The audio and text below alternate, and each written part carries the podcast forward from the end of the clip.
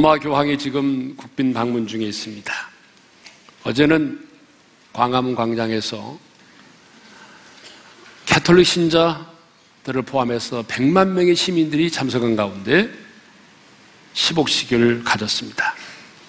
모든 방송 매체들이 지금 교황의 방문을 연일 특집으로 다루고 있고 교황이 드리는 미사와 모든 행사들이 전 세계 사람들에게 라이브로 중계되고 있습니다. 천주교 신자들만이 아니라 여러분 많은 시민들이 좀 더 가까이에서 교황을 뵙기를 원하고 할 수만 있다면 교황으로부터 축복의 기도를 받고 싶어 합니다. 사람들은요, 교황과의 만남을 자신의 인생의 최고의 축복으로 생각을 하고 가문의 영광으로 생각을 합니다. 어제 뉴스 때 보니까 10억씩에 참석했던 한 분이 이렇게 말하는 걸 보았어요. 내가 교황이 있는 그 현장에 있는 것만으로도 나는 행복했다. 이제 그런 인터뷰를 보았습니다. 왜 이렇게 많은 사람들이 여러분 로마 교황의 방문을 이렇게 열렬히 환영을 하고 만남을 사모하고 손이라도 한번 잡아주기를 원하고 눈이라도 한번 맞추기를 원할까요?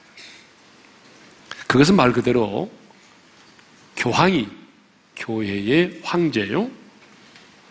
교회의 모든 교회의 아버지시며 이 땅에 존재하는 하나님의 대리자라고 생각을 하기 때문입니다. 그런데 정말 여러분 로마의 교황이 베드로의 후계자일까요? 여러분 로마의 교황이 모든 교회의 아버지이실까요? 로마의 교황이 이 땅에 존재하는 하나님의 대리자일까요? 물론 지금의 266대 프란치스코 교황은 교황이 되자마자 부패의 원산지인 교황청을 개혁을 했습니다. 그리고 가난한 자, 소외된 자를 품어주고 낮은 자를 배려하며 섬기는 일을 해왔습니다. 이번에 우리나라에 와서도 세월호 참사로 인하여 어려움을 당하고 있는 유족들과 장애인들을 만나서 위로하고 섬기는 일을 계속하고 있습니다. 이것은 교파와 교리를 뛰어넘어서 정말 아름다운 모습입니다. 그래서 많은 사람들이 그의 파격적인 이런 행보에 감동을 받고 있습니다. 하지만 우리는 교황의 이런 성김의 모습과는 별개로 과연 교황이라는 제도가 성경적인가 하는 문제를 생각해 보아야 되는 것입니다. 우리 개신교 입장에서 보게 되면 여러분 천주교의 교리들 중에서 우리가 받아들일 수 없는 교리들이 정말 많이 있습니다. 어떤 분들은 뭐 천주교는 술도 먹고 담배도 피우고 자유롭다. 여러분 이런 문제가 아닙니다. 아, 이런 문제 때문에 우리가 어, 천주교의 교리에 대해서 비판하는 것이 아니죠. 예. 자, 천주교 교리들 가운데 우리가 받아들일 수 없는 몇 가지 교리들을 잠깐 언급을 하겠습니다. 천주교는 연옥서를 믿어요. 그러니까 예수를 믿는 자라 할지라도 죽으면 곧바로 천국으로 가는 것이 아니라 연옥에 들어가서 이 땅에 지은 죄에 대하여 보응을 받고 그리고 천국으로 가게 된다는 거예요. 그래서 이 땅에 남아있는 사람들이 연옥에 있는 자를 위해서 기도하고 그를 위해서 선행을 베풀고 그리고 미사를 드리고 헌금을 많이 드리게 되면은 연옥에 있는 자의 사람이 좀 더 빨리 천국으로 가게 된다는 것입니다. 여러분 이것은요 정말 받아들일 수 없는 교리입니다. 왜냐하면 우리 주님께서 십자가에서 우리의 죄값을 완벽하게 지불하셨어요. 우리가 받아야 될 죄값을 주님이 다 치르셨습니다. 그래서 주님은 십자가에서 뭐라고 말씀하셨어요? 다 이루었도다라고 말씀하셨어요. 그 말의 의미가 뭐죠? 값을 지불했다, 완불했다, 청산했다. 주님이 십자가에서 우리가 장차 지옥에서 받아야 될 형벌과 고통을 다 받으셨어요. 그러므로 우리가 제3을 얻었는데 예수를 믿음에도 불구하고 우리가 연옥에 떨어져서 지하게 이 땅에서 지는 죄에 대한 보험과 고통을 받아야 된다고 한다면 여러분 그것은 주님의 십자가의 사건을 부정하는 것입니다. 주님이 우리의 구원자로서 화목제물이 되신 그 사건을 주님의 십자가의 피를 부정하는 사건이 되는 것입니다. 그러니까 여러분 우리가 그 연옥서를 받아들일 수가 없는 거예요. 뿐만 아니라 여러분 예수님의 어머니 마리아에 대한 얘기입니다. 성경은 말합니다. 마리아는 은혜를 받은 사람이라고. 맞습니다. 이 땅에 있는 사람들 가운데 마리아는 정말 은혜를 받은 사람이에요. 그런데 천주교에서는 예수님의 어머니 마리아는 죄가 없다는 거예요. 무흠하다는 거예요. 뿐만 아니라 예수님의 어머니 마리아는 죽음을 경험하지 않고 승천했다는 거예요, 하늘로. 그래서 그 마리아를 찬양합니다. 마리아에게 찬양과 경배를 드리고 마리아에게 기도를 합니다. 근데 여러분 성경은 뭐라고 말합니까? 이 땅에 의인은 없나니 한 사람도 없다. 모든 사람이 죄인이라고 말합니다. 예수님은 그 마리아가 우상으로 숭배될 것을 미리 아셨기 때문에 여자애라는 표현을 사용하시면서까지 마리아도 주님의 은혜가 필요한 사람인 것을 우리에게 가르쳐 주신 것이 뿐만 아니라 여러분 고해 성사를 하게 됩니다. 그래서 우리가 죄를 짓게 되면 신자 천주교 신자들은 신부를 찾아가서 죄를 고백합니다. 그러면 신부가 이제 당신의 모든 죄를 사함 받았습니다라고 말하게 되면 자기 죄가 사함을 받는다는 것이에요. 그런데 여러분 우리 인간의 마음 속에는 고해 성사에 대한 그런 마음이 다 있어요. 예? 왜 하나님은 보이지 않고 사제는 내 앞에 눈에 보이니까 그리고 많은 사람들이 이렇게 말합니다. 내가 사제 앞에 신부 앞에 나가서 내 죄를 고백하는 순간에 꼭 하나님 앞에 내 죄를 사함 받는 느낌이 들었다라고 말합니다. 그런데 여러분 이것도 정말 우리가 받아들일 수 없습니다. 왜냐하면 우리 예수님이 십자가에 달려 죽으실 때에 송소의 휘장이 찢어졌습니다. 여러분 무슨 말입니까? 하나님의 임재가 있는 지성소로 들어가는데 휘장이 가로막고 있었어요.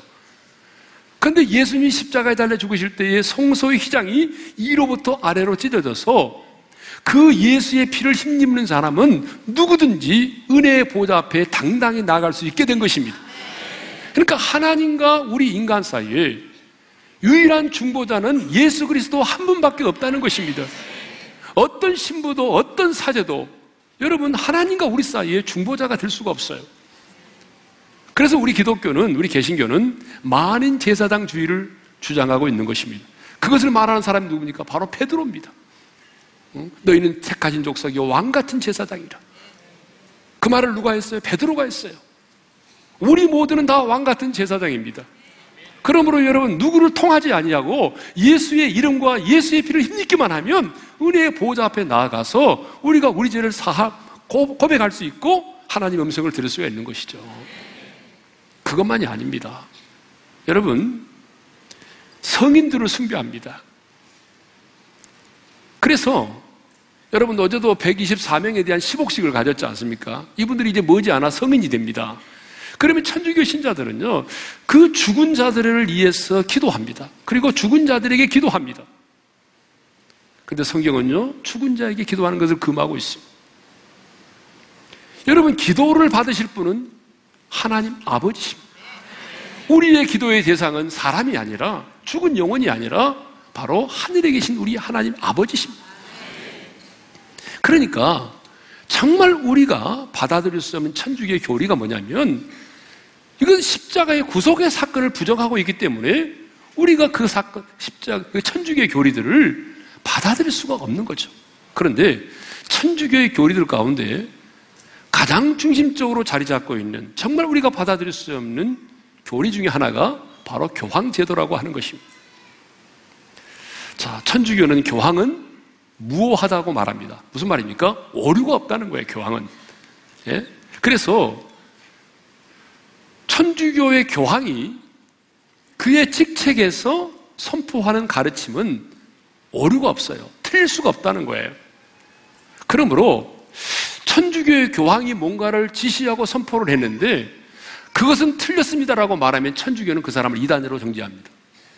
한마디로 말하면 교황은 이 땅에서 그리스도를 대신하는 신과 같은 존재이기 때문에 누구도 그의 권위를 대적할 수가 없다는 거야.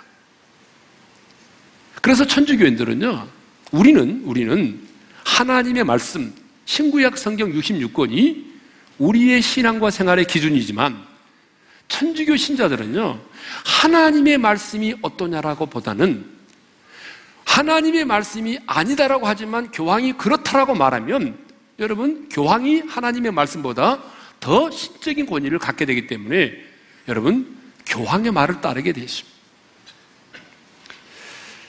자, 그러면 역사적으로 이 교황이라는 제도와 호칭이 언제부터 시작됐습니까? 여러분, 우리는 기독교 초창기부터 교황이라는 제도가 있었을 것으로 생각하죠? 아닙니다. 역사를 보게 되면 607년 이전까지 교회 안에서 교황이라는 제도 자체가 없었습니다. 누구도 교황이라고 호칭한 적이 없습니다. 그러면 언제부터 교회 안에 이런 교황이라는 제도가 생겼죠? 여러분, 기독교가 로마 제국의 공인을 받으면서 이제 로마 제국의 국교가 되었습니다. 그러면서 기독교가 빠른 속도로 교세가 확장이 됐어요. 그러다 보니까 여러분 이전에는 로마의 교구만 있었는데 교세가 확장이 되다 보니까 여러 지역의 교구가 생겨나게 됐습니다.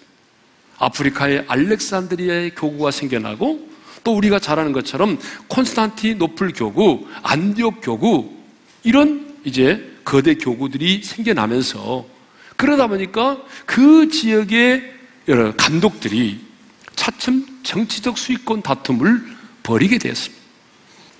그런데요, 여러분, 뭐 정치적으로나 경제적으로 보나 로마의 감독이 가장 영향력 있는 교구의 감독이 될 수밖에 없었던 것입니다.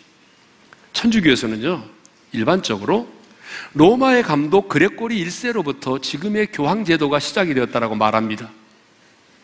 그런데 사실요, 이 로마의 감독이었던 그레꼬리 1세는 당시 콘스탄티노플 감독이 로마의 감독을 향해서 당신은 보편적 총대감독이라고 칭할 때 오늘날로 말하면 교황이죠. 예. 그런 칭호를 쓸 때에 이렇게 말했어요. 누가 그런 칭호를 쓰던 그것은 악하고 불경건하고 가증한 칭호라며 거절했어요. 여러분, 로마의 감독이 예? 자신을 향하여 그런 칭호를 쓸 때에 그것에 대해서 뭐라고 반응했다고요? 그것은 악하고 불경건하고 가증한 칭호라고 말했어요. 실제로 알렉산드리아 감독 율리기우스가 그레꼬리 감독을 향해서 보편적 교황이라는 칭호로 썼을 때도 엄청 화를 내면서 거절했어요. 그런데 이렇게 교황이라는 호칭을 거절했던 그레꼬리 로마 감독이 콘스탄티노플과의 감독과의 수익권 다툼에서 우위를 점하기 위해서 607년입니다. 607년에 자신의 후임자인 보니파시오에게 로마의 교회가 모든 교회의 머리가 된다라고 하는 수익권을 수여를 하게 됩니다. 그리고 그 이후에 쿠테타로 이 쿠테타를 통해서 정권을 잡은 로마의 황제 페핀이 여러분 쿠테타로 정권을 잡을 때는요 정통성이 약하잖아요. 그렇기 때문에 종교적인 지도자가 어때요? 자기를 지지하고 협력하게 되면 정통성을 갖게 됩니다. 그런데 이 페핀이 쿠테타를 일으켜서 정권을 잡았을 때에 자신을 지지하고 협력한 로마 교회의 대주교 자카리스, 자카리아스에게 교황이라는 왕관을 씌워주고 그에게 독립적인 영토를 주고 로마 제국의 관나라에 있는 모든 교회를 통솔하고 재판할 수 있는 재판권까지 허락해 주었던 것입니다. 이로써 로마의 대감독이 모든 교회를 통치할 수 있는 그런 교회의 황제의 자리에 등극을 하게 된 것입니다. 그러니까 여러분, 역사적으로 보게 되면 로마의 교황권은요, 다른 지역의 감독들과의 수익권 다툼에서 우위를 점하고 정권의 타협함으로써 주어진 정치적인 산물임이 틀림이 없습니다. 역사적으로 보게 되면 분명합니다. 자, 그러면 천주교에서 말하는 로마 교황의 성경적 근거는 무엇입니까? 천주교에서는요, 마태복음 16장 13절에서 19절의 말씀을 근거로 바로 로마의 교황이 베드로의 후계자이며 교회의 수익권을 가진, 가지고 있다라고 주장을 하고 있습니다. 자, 우리가 지난주에 살펴본 것처럼 주님께서 제자들에게 너희는 나를 누구로 하느냐고 물었어요. 그때 베드로가 뭐라고 대답을 하죠? 중요한 고백입니다. 다 같이 읽겠습니다. 시작. 시몬 베드로가 대답하여 이르되 주는 그리스도시요 살아계신 하나님의 아들이십니다. 주님, 당신은 그리스도십니다. 이 그리스도라는 말이 무슨 말이죠? 메시아이십니다. 기름 부음을 받은 자입니다. 이 말은 무슨 말입니까? 모세와 선지자들이 그토록 예언했던 그래서 우리가 그토록 기다려왔던 우리의 구원자이십니다. 그 말입니다. 당신은 우리의 구원자이십니다. 그런 얘기입니다. 자, 그 다음에 살아계신 하나님의 아들이십니다. 그랬어요. 살아계신 하나님의 아들이시다. 이 말은 제가 지난주에 좀 상스러운 말을 쓰면서 설명을 했는데 상스러운 말만 기억하시는 분들이 있더라고요. 네. 자, 하나님의 아들이십니다. 이 말은 하나님이십니다. 그 말이에요. 그러니까, 근데 어떤 하나님이시죠? 살아계신 하나님. 여러분, 이것은 대단한 고백입니다. 당신이 지금 내 앞에 인간의 몸을 입고 있지만, 당신은 과거에도 살아 계셨고, 지금도 살아 역사하시고, 장래도 살아 역사하실 살아계신 하나님이십니다. 이런 엄청난 신앙의 고백을 했어요. 그때 주님께서 이 고백을 들으시고, 시몬아, 내가 복이 있다라고 말씀하시고, 그 다음에 내가, 내가 이 반석 위에 내 교회를 세우리니라고 말씀을 하셨습니다. 자, 그렇다면 이 반석은 무엇을 의미하죠? 천주교에서는 이 베드로라고 하는 이름이 반석이라는 의미를 가지고 있기 때문에 이 반석 위에라고 하는 말은 베드로 위에라고 하는 말로 해석을 해서 베드로 위에 주님이 교회를 세우신다는 의미로 해석하고 있다고 그랬죠. 자, 주께서 베드로 위에 교회를 세우시기 때문에 이 땅의 참된 교회는 베드로의 계승자를 가지고 있어야 되고 그 여러 명의 감독자 중에서 바로 로마의 감독이 베드로의 계승자라고 주장을 합니다. 그 이유는 베드로가 로마의 감독직에 있었기 때문이라는 것입니다. 그런데 여러분 역사적으로 보게 되면 베드로가 로마에서 순교는 했을지 모르지만 여러분 베드로가 로마의 감독직에 있었다라고 하는 역사적인 사실이 없습니다. 그러니까 여러분 이 천주교가 말하는 교황의 제도는요. 로마의 감독이 교회를 통치하고 지배하려고 하는 정치적인 술수에서 나온 것이지 역사적으로는 당위성이 없는 것이죠. 자, 만일 천주교의 주장처럼 교회가 이 베드로라고 하는 사람 위에 세워졌다고 한다면 교회는요, 주님께서 이 교회를 세우신 몇 시간 후에 사탄의 공격 앞에 무너지고 말았을 것입니다.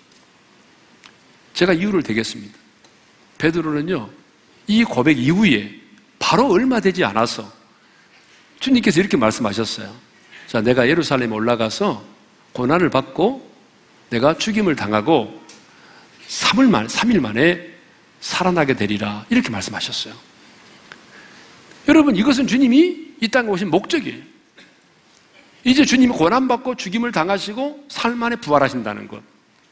그런데 베드로가 그 얘기를 듣고 예수님을 붙들고 항변합니다. 간곡히 말렸어요.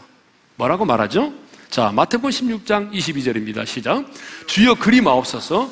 이 일이 결코 죽게 미치지 아니하리다. 인간적으로는 이해가 됩니다, 여러분. 인간적으로 이해가 됩니다. 그렇지만 주님이 이 땅에 오신 목적이 뭡니까? 십자가 달려 죽으시고 부활하시기 위함인데 베드로가 그 일을 막았어요. 그때 주님께서 베드로에게 뭐라고 말씀하셨습니까? 다 같이 읽겠습니다. 시작. 사탄아 내 뒤로 물러가라. 너는 나를 넘어지게 하는 자로다. 여러분 주님이 베드로를 향해서 사탄아 그랬어. 베드로가 사탄은 아니죠. 그런데 사탄이 지금 베드로를 도구로 사용한 것입니다. 그래서 주님이 가시고자 하는 그 구속 사역의 길을 가로막고 있는 거죠. 여러분 한번 보세요. 만일에 주님이 말씀하신 것을 천주교처럼 우리가 받아들인다면 베드로라는 사람이 교회가 세워졌다고 한다면 여러분 세운 지 얼마 되지 않아서 교회는 무너지고 말았어요. 사탄아 물러가라. 너는 나를 넘어지게 하는 자로다. 주님 말씀하셨잖아요. 그것만이 아니에요. 주님이 잡히던 날 밤에 필라도의 뜰에서 베드로가 예수님을 모른다고 세 번이나 부인합니다. 여러분 한 번만 부인하는 게 아니라 예수님을 욕하면서 모른다고 부인했어요. 세 번이나. 자기 자신을 저주하면서 맹세하면서까지 여러분 예수님 모릅니다. 나 예수님 몰라요. 세 번이나 부인했어요. 그러면 그때도 여러분 또 한 번 주님의 교회는 무너지고 말았을 것입니다. 예수님 이후부터 지금까지 266명의 교황들이 있었는데 그 많은 교황들 가운데 여러분 완전한 사람이 얼마나 됩니까? 예? 그 많은 교황들 가운데 죄를 범한 교황들이 얼마나 많습니까? 카노사의 구력에서 보듯이 여러분 로마의 교황은요 무소불위의 권세를 가지고 있었어요. 예? 뿐만 아니라 성직을 매매하고 간음을 행하고 얼마나 많은 끔찍한 죄를 지었는지 모릅니다. 그러므로 인간인 교황위의 교회가 세워졌다고 한다면 교회는 오늘까지 이 땅에 존재하지 못했다 그 말입니다. 그러면 우리 개신교는 이 반석이라고 하는 말을 어떻게 해석하죠? 우리가 지난주에 나눴던 말씀인데 우리는 어떻게 생각하죠? 사람 이해, 베드로라는 사람 이해가 아니라 베드로처럼 주는 그리스도시오 살아계신 하나님의 아들이십니다라고 고백하는 그 신앙의 고백 위에 주님께서 교회를 세우신다는 것입니다. 그래서 바울, 바울 사도는 예배소서 2장 20절에서 이렇게 말했어요. 다 같이 읽겠습니다. 시작. 너희는 사도들과 선지자들의 터 위에 세우심을 입은 자라. 그리스도께서 친히 멋둥이 똘이 되셨느니라. 무슨 말입니까? 사도들과 선지자들이 선포하고 가르친 이 진리, 이 복음 위에 주님께서 이 땅에 교회를 세우셨다는 것입니다. 베드로라는 사람 위에 교회를 세우신 것이 아니라 사도들과 선지자들이 우리에게 가르치고 선포한 그 진리, 그 말씀, 그 복음 위에 주님께서 모퉁이 돌이 되셔서 이 땅에 주님의 교회를 세우셨다는 거죠. 베드로 역시 이 사실을 알고 있었습니다. 베드로가요, 자기 자신이 교황이고 자기 의 교회가 세워졌다고 한다면 여러분 베드로 전서를 다시 써야 됩니다. 베드로에서 2장 4절에서 8절 긴 내용을 보게 되면 베드로는 주님이 나의 나 나라고 하는 사람이 교회를 세우셨다고 말하지 아니하고 모퉁이 돌이 되신 그리스도 위에 교회가 세워졌다라고 그렇게 말하고 있습니다. 그렇기 때문에 여러분 주는 그리스도시요 살아계신 하나님의 아들이십니다라고 하는 이 신앙의 고백이 그렇게 중요한 것입니다. 그래서 제가 5년째 매일 아침 이 신앙을 고백하고 있고 여러분들에게도 매일 아침 이 고백을 하도록 했는데 여러분 매일 아침 이 고백을 하고 계십니까? 예. 안 하신 분들이 한 절반 같아요. 예. 여러분 이 고백이 너무 중요합니다. 왜 이 고백이 중요하냐면 이 신앙의 고백, 주는 그리스도시요 살아계신 하나님이 아들이십니다라고 하는 이 신앙의 고백이 우리의 구원을 결정하고 우리의 인생의 행복을 결정하고 우리의 존재 가치를 결정하고 우리의 미래를 결정하기 때문입니다. 더욱 중요한 사실은 우리가 주는 그리스도시요 살아계신 하나님의 아들이십니다라는 이 신앙의 고백 위에 우리의 믿음의 집을 지울 때에 음부의 권세가 그 교회를 이기지 못하기 때문에 그렇습니다. 그러므로 여러분, 힘들고 어려울 때마다 이 고백을 꼭 드릴 수 있기를 바랍니다. 아무리 교회가 크고 사회 참여를 많이 하고 구제를 많이 해도 오늘의 이 교회 안에 이 고백이 없다면 여러분, 그 교회는 교회가 아닙니다. 반드시 교회는 이 고백을 필요로 하고 이 고백 위에 세워져 가는 것입니다. 자, 내가 이 반석에 내 교회를 세우리니 라고 말씀하신 주님은 충격적인 약속을 주셨어요. 내가 천국의 열쇠를 내게 주리니. 자, 오늘 본문을 다시 한번 읽겠습니다. 시작. 내가 천국의 열쇠를 내게 주리니 내가 땅에서 무엇이든지 매면 하늘에서도 매일 것이요. 내가 땅에서 무엇이든지 풀면 하늘에서도 풀리리라. 여러분, 열쇠란 뭐죠? 열쇠란 문을 열고 닫는 것을 닫을 때 사용하는 것입니다. 그런데 천국의 열쇠니까 천국의 문을 열고 닫는 권세를 말하는 것이죠. 그런데 여러분, 성경을 보게 되면 천국의 문을 열고 닫을 수 있는 이 천국의 열쇠를 가지신 분은요, 우리 주 예수 그리스도 한 분밖에는 없습니다. 그래서 이사야 선지자는 오실 메시아이신 예수님을 예언하면서 이렇게 말했어요. 이사야 22장 22절을 읽겠습니다. 시작. 내가 또 다윗의 집의 열쇠를 그의 어깨에 두리니 그가 열면 닫을 자가 없겠고 닫으면 열 자가 없으리라. 예. 여러분 다윗의 집의 열쇠는 다윗의 후손으로 오실 예수님이 가지신 열쇠를 말합니다. 자, 요한계시록 3장 7절에 보게 되면 빌라델비아 교회 사장에게 편지하면서 예수님을 이렇게 소개하고 있습니다. 다 같이 읽겠습니다. 빌라델비아 교회 사자에게 편지하라. 거룩하고 진실하사 다윗의 열쇠를 가지신 이곧 열면 닫을 사람이 없고 닫으면 열 사람이 없는 그가 이르시되 자 다윗의 열쇠를 가지신 분이 누굽니까? 예수 그리스도이십니다. 그러니까 예수 그리스도만이 천국의 문을 열고 닫을 수 있는 권세를 가지고 있다는 것입니다. 그래서 예수님은요, 우리가 너무나도 잘 아는 요한복음 14장 6절에서 이렇게 말씀하셨습니다. 다 같이 읽겠습니다. 시작. 내가 고 길이요 진리요 생명이니 나로 말미암지 않고는 아버지께로 올 자가 없는 이름. 할렐루야. 여러분, 예수님만이 길이요 진리요 생명이기 때문에 예수님으로 말미암지 않고는 누구도 하늘의 열린 문 안으로 들어가 아버지께로 갈 자가 없다는 것이에요. 예? 그러면 주님께서 이 천국의 열쇠를 누구에게 맡기셨습니까? 여러분, 열쇠는요, 아무에나 맡기는 게 아닙니다. 여러분, 우리가 열쇠를 맡길 때 내가 믿고 신뢰할 수 있는 사람에게 맡기는 거잖아요. 지나가는 사람에게 아무에게나 열쇠를 맡기지 않아요. 그런데 여러분, 우리 집의 열쇠도 그런데 주님께서 천국의 문을 열고 닫을 수 있는 이 열쇠를 아무에게나 누구에게나 맡기겠습니까? 천주교에서는요. 주님께서 수제자인 베드로에게 천국의 열쇠를 주셨다라고 말합니다. 그러니까 주님께서 베드로라고 하는 사람의 교회를 세우셨고 베드로에게 천국의 문을 열고 닫을 수 있는 열쇠를 주셨다고 말합니다. 그래서 여러분 교황이 가지고 있는 지팡이에 보게 되면 열쇠가 달려 있지 않습니까? 예? 그러므로 천국의 열쇠를 받은 베드로가 지상교회에서 예수님의 대리자로서 교황이라는 거예요. 그런데 성경을 보게 되면 초대교회는요, 베드로를 교회 황제라고 생각해 본 적이 한 번도 없었습니다. 아니, 베드로 역시 나는 교회 황제다 라고 생각했던 적이 한 번도 없습니다. 제가 근거를 대겠습니다. 사도행전 15장을 보게 되면 기독교 최초의 총회가 예루살렘 교회에서 열렸습니다. 기독교 최초의 총회입니다. 그 총회의 의제는 뭐냐 그러면 예수, 할례를 받지 않은 이방인도 예수를 믿음으로 구원을 받을 수 있느냐 하는 문제를 다뤘어요. 이 굉장히 중요한 거죠. 결론이 뭐냐면 할례를 받지 않은 이방인일지라도 우상의 더러운 것과 음행과 목매어 죽인 것과 피를 멀리하는 것을 제외하고는 예수를 믿으면 이방인일지라도 할례를 받지 않았을지라도 구원을 받을 수 있다라고 하는 것입니다. 이거 엄청난 결이죠. 그렇죠? 이것을 예루살렘 총회에서 의결을 했어요.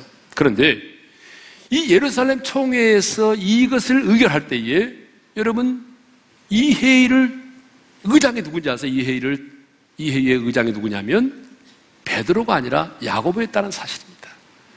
상식적으로 한번 생각해 보세요. 베드로가 이 땅에 그리스도를 대신하는 자고 교회 황제고 그렇다고 한다면 이, 이 회의를 주장할 때 의장이 누가 돼야 되겠습니까? 베드로가 돼야 됩니다.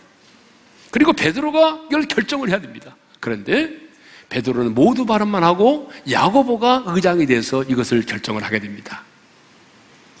이것을 보게 되면 베드로 자신이 내가 교회 황제다 이런 생각을 가지고 있지 않았다는 거죠. 뿐만 아니라 베드로는요.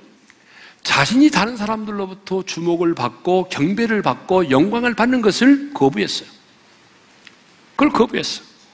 남에서부터 안진명이 된 자를 일으켰잖아요. 그런데 그 사람이 베드로를 보고 난 다음에 많은 사람들 앞에서 저 베드로라는 사람이 나를 일으켰습니다라고 베드로를 띄우려고 할 때에 베드로가 이렇게 말합니다. 우리 개인의 권능과 경건으로 이 사람을 걷게 한 것처럼 왜 우리를 주목하느냐? 내게 무슨 뭐 경건과 내가 무슨 능력이 있어서 내 힘으로 당신을 이렇게 세운 줄 아느냐? 근데 왜 나를 주목하느냐? 하나님이 하셨는데 왜 나를 주목하느냐? 그렇게 자기를 주목하는 것 자체도 거부했던 사람입니다. 근데 여러분, 이 땅의 교황들은 그러지 않았습니다. 이 땅의 교황들은요, 역대 교황들은 지금까지 자기가 교회 황제로서 모든 존귀와 영광을 받았어. 여러분 낮은 자를 섬기는 또 한 면의 모습도 있지만 베드로는 다른 사람이 자기를 주목하는 것도 싫어했어요. 근데 베드로의 후계자라고 하는 교황들은요, 이 땅에서 지상에서 자기가 황제로서의 영광을 받고 있는 것입니다. 또 고넬료가 베드로가 자기 집을 방문했을 때 고넬료가 어떻게 합니까?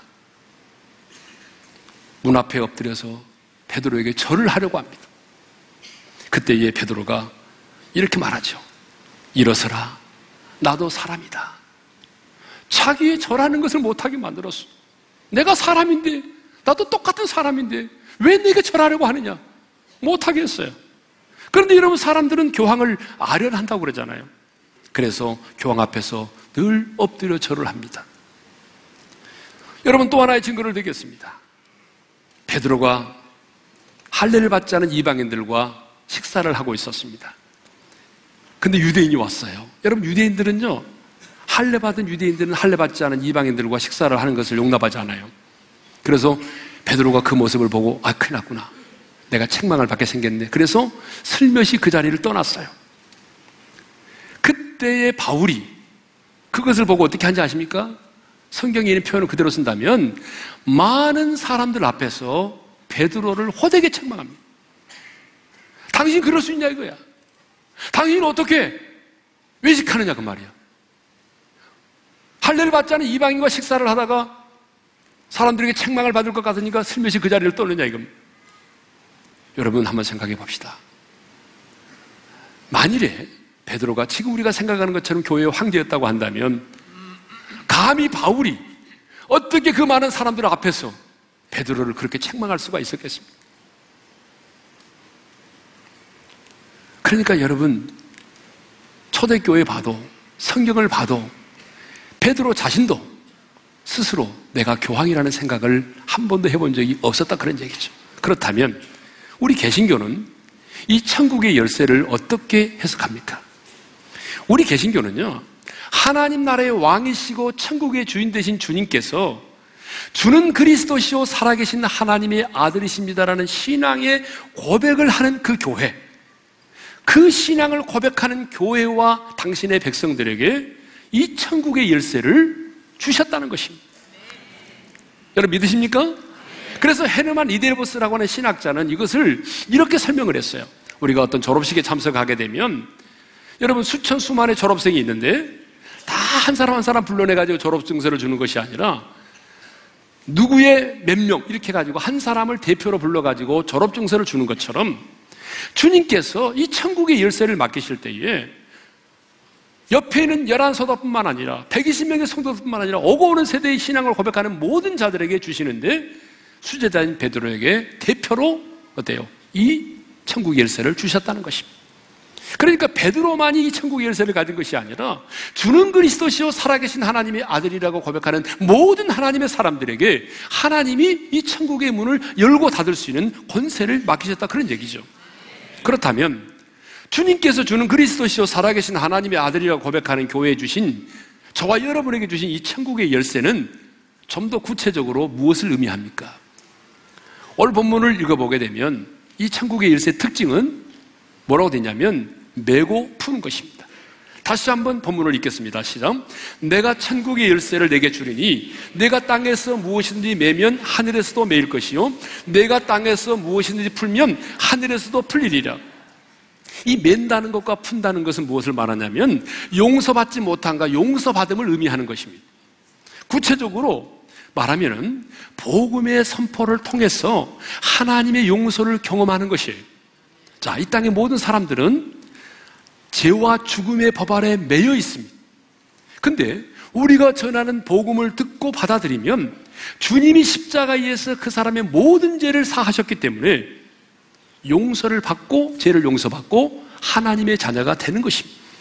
주는 그리스도시요 살아계신 하나님의 아들이십니다. 이 신앙을 고백하는 저와 여러분들이 누군가에게 복음을 제시하고 그 복음을 받아들이는 자에게 주님께서 당신의 모든 죄값을 십자가에 상에서 치르셨으므로 이제 당신이 예수를 믿으면 당신의 모든 죄는 사함을 받습니다. 이렇게 선포하는 그 순간에 실제로 그렇게 되어진다는 것입니다. 하나님의 용서가 그에게 임하게 된다는 것입니다. 그렇게 고백하는 순간에 하늘의 문이 열리고 천국의 문이 열린다는 것입니다. 이것이 바로 이 땅에서 매면 하늘에 매이는 것이고 이 땅에서 풀면 하늘에서 풀린다는 것입니다. 여러분, 예수 그리스도 한 분만이 인간의 죄사함을 결정할 수 있는 고난을 가지고 계십니다. 오직 예수 그리스도 한 분만이 하나님의 나라에 들어갈 자와 들어가지 못할 자를 결정하실 고난을 갖고 계십니다. 그런데 주님은 당신이 가지고 계셨던 이 천국의 열쇠를 베드로만이 아니라 곁에 있던 사도들에게만이 아니라 우리 모두에게 주셨다는 것입니다. 그러므로 우리가 성령의 능력을 힘입어 담대히 피 묻은 그리스도의 십자가의 복음을 전할 때에 누군가가 우리가 전하는 복음을 듣고 받아들이게 되면 그 사람이 죽음의 권세에서 해방이 되는 것입니다. 사탄의 사슬에서 해방이 되는 것입니다. 흉악의 결박에서 풀려나는 것입니다. 죽은 영혼이 살아나는 것입니다. 그리고 그 형제와 자매의 역사는 더러운 권세는 묶임을 당하게 되는 것입니다.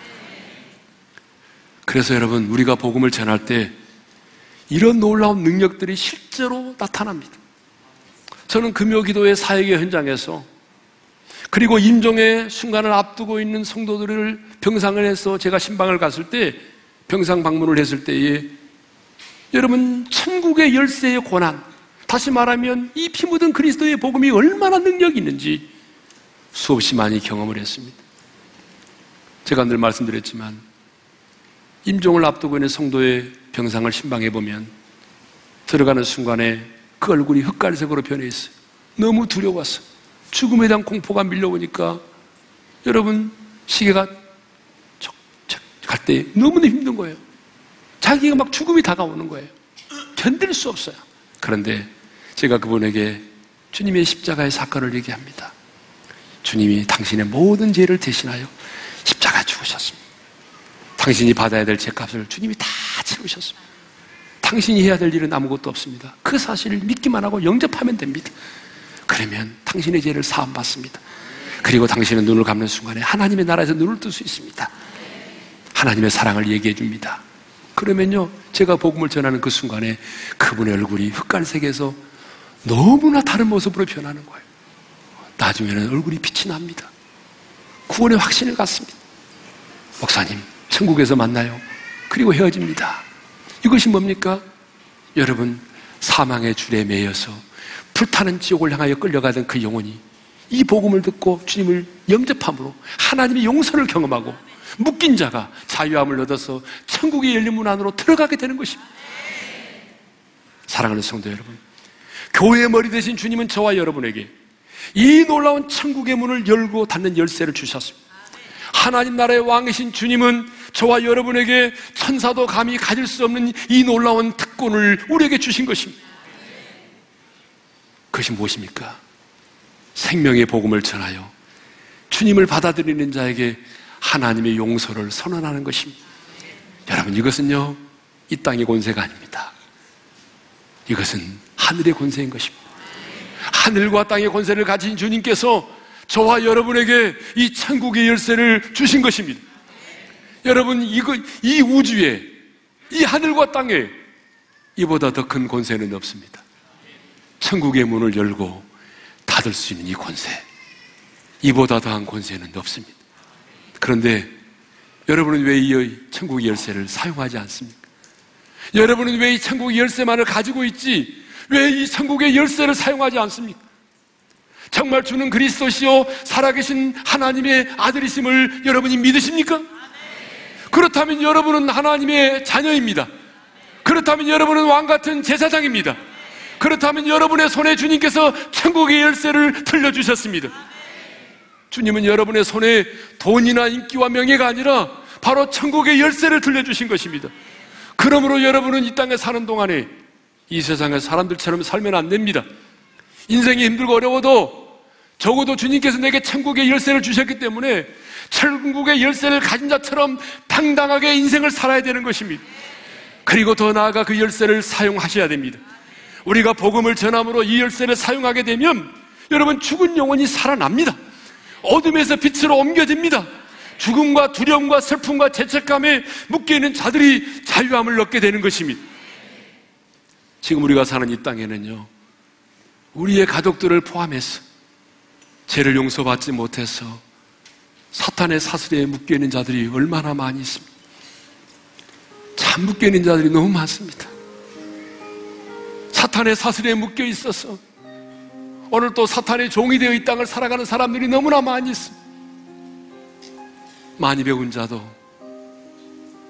음란의 영에 묶임을 당하여 있고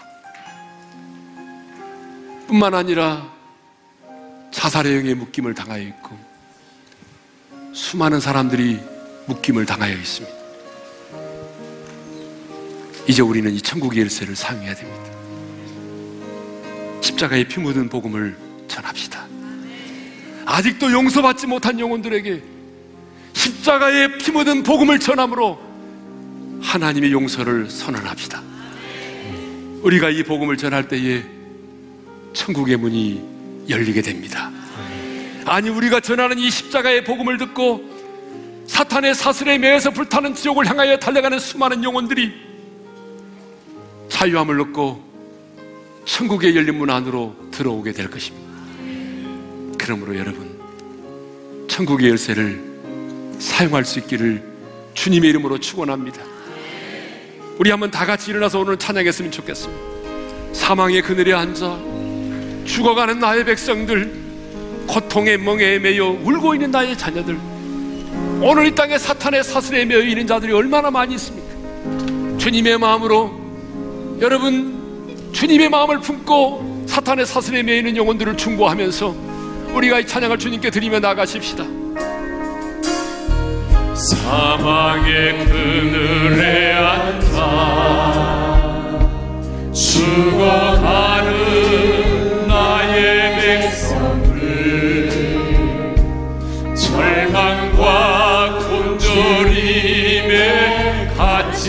같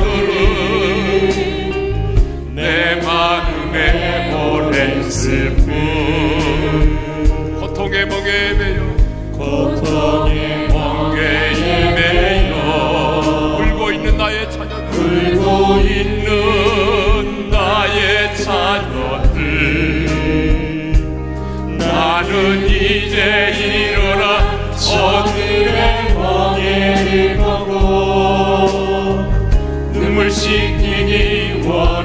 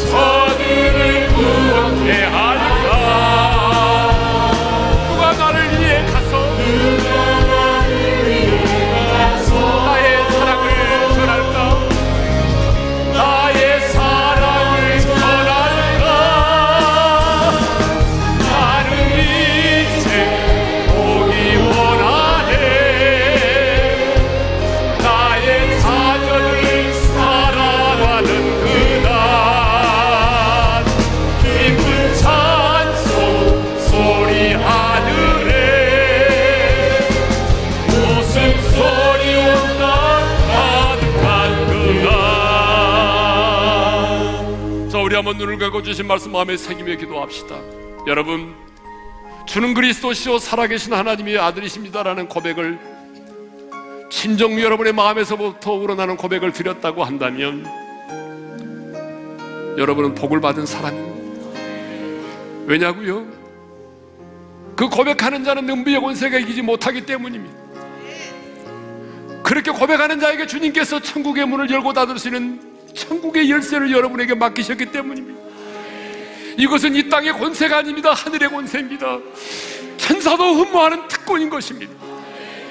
피 묻은 복음을 전하여 사탄의 사슬에 매여 있는 수많은 영혼들 여러분 오늘 또 사탄의 사슬에 매여서 불타는 지옥을 향하여 달려가는 그 수많은 영혼들 우리의 가족 가운데 있고 우리 곁에 있는 사람들이 얼마나 많습니까?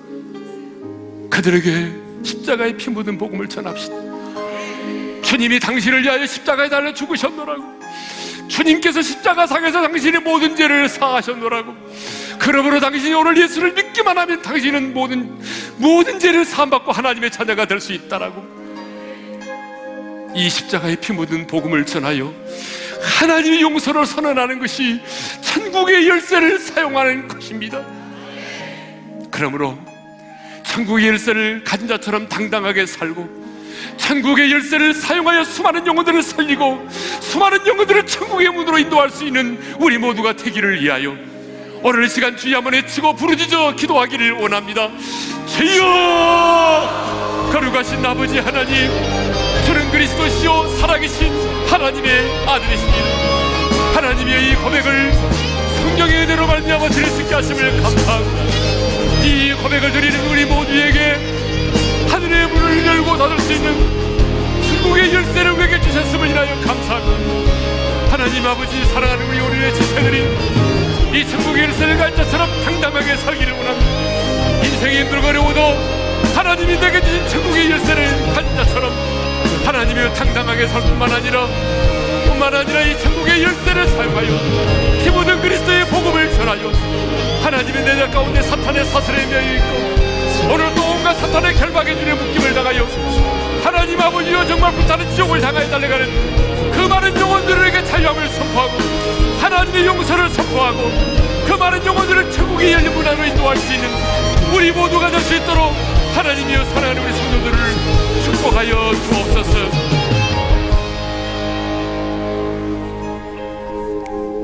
주님 주는 그리스도시요 살아계신 하나님의 아들이십니다. 주님, 우리의 지성인과 우리의 노력의 산물이 아닌 하나님 아버지께서 성령의 은혜를 통하여 이 놀라운 은혜를 주셨기에 오늘 우리가 주는 그리스도시요 살아계신 하나님의 아들이시라고 고백할 수 있게 되었습니다. 우리에게 베풀어진 놀라운 은혜를 인하여 감사합니다. 이제 이 고백을 평생 사는 날 동안 잊지 않게 하시고 매일 아침 눈을 뜨는 순간 이 고백으로 하루를 시작할 수 있게 도와주시고 그리고 이 고백하는 우리들에게 천국의 문을 열고 닫을 수 있는 천국의 열쇠를 주셨사오니 인생이 힘들고 어려워도 당당하게 살아가게 도와주시고 세상의 사람들처럼 살지 않게 도와주시고 이제 이 천국의 열쇠를 사용하여 오늘도 사탄의 사슬에 매여서 불타는 지옥을 향하여 달려가는 수많은 자들에게 피 묻은 십자가의 복음을 전하고 하나님이 용서를 선언함으로 아버지 하나님이 그들을 천국의 열린 문 안으로 인도할 수 있는 우리 모두가 되게 하여 주옵소서. 이제는 우리 주 예수 그리스도의 은혜와 하나님 아버지의 영원한 그 사랑하심과 성령님의 감동하심과 교통하심과 축복하심이 천국의 열쇠를 가진 자로서 당당하게 살아갈 뿐만 아니라 그 열쇠를 사용하여 수많은 영혼들을 하늘의 열린 문 안 천국 안으로 인도하기를 원하는 사랑하는 우리 모든 지체들 위해 이제로부터 영원토록 함께 하시기를 축원하옵나이다. 아멘.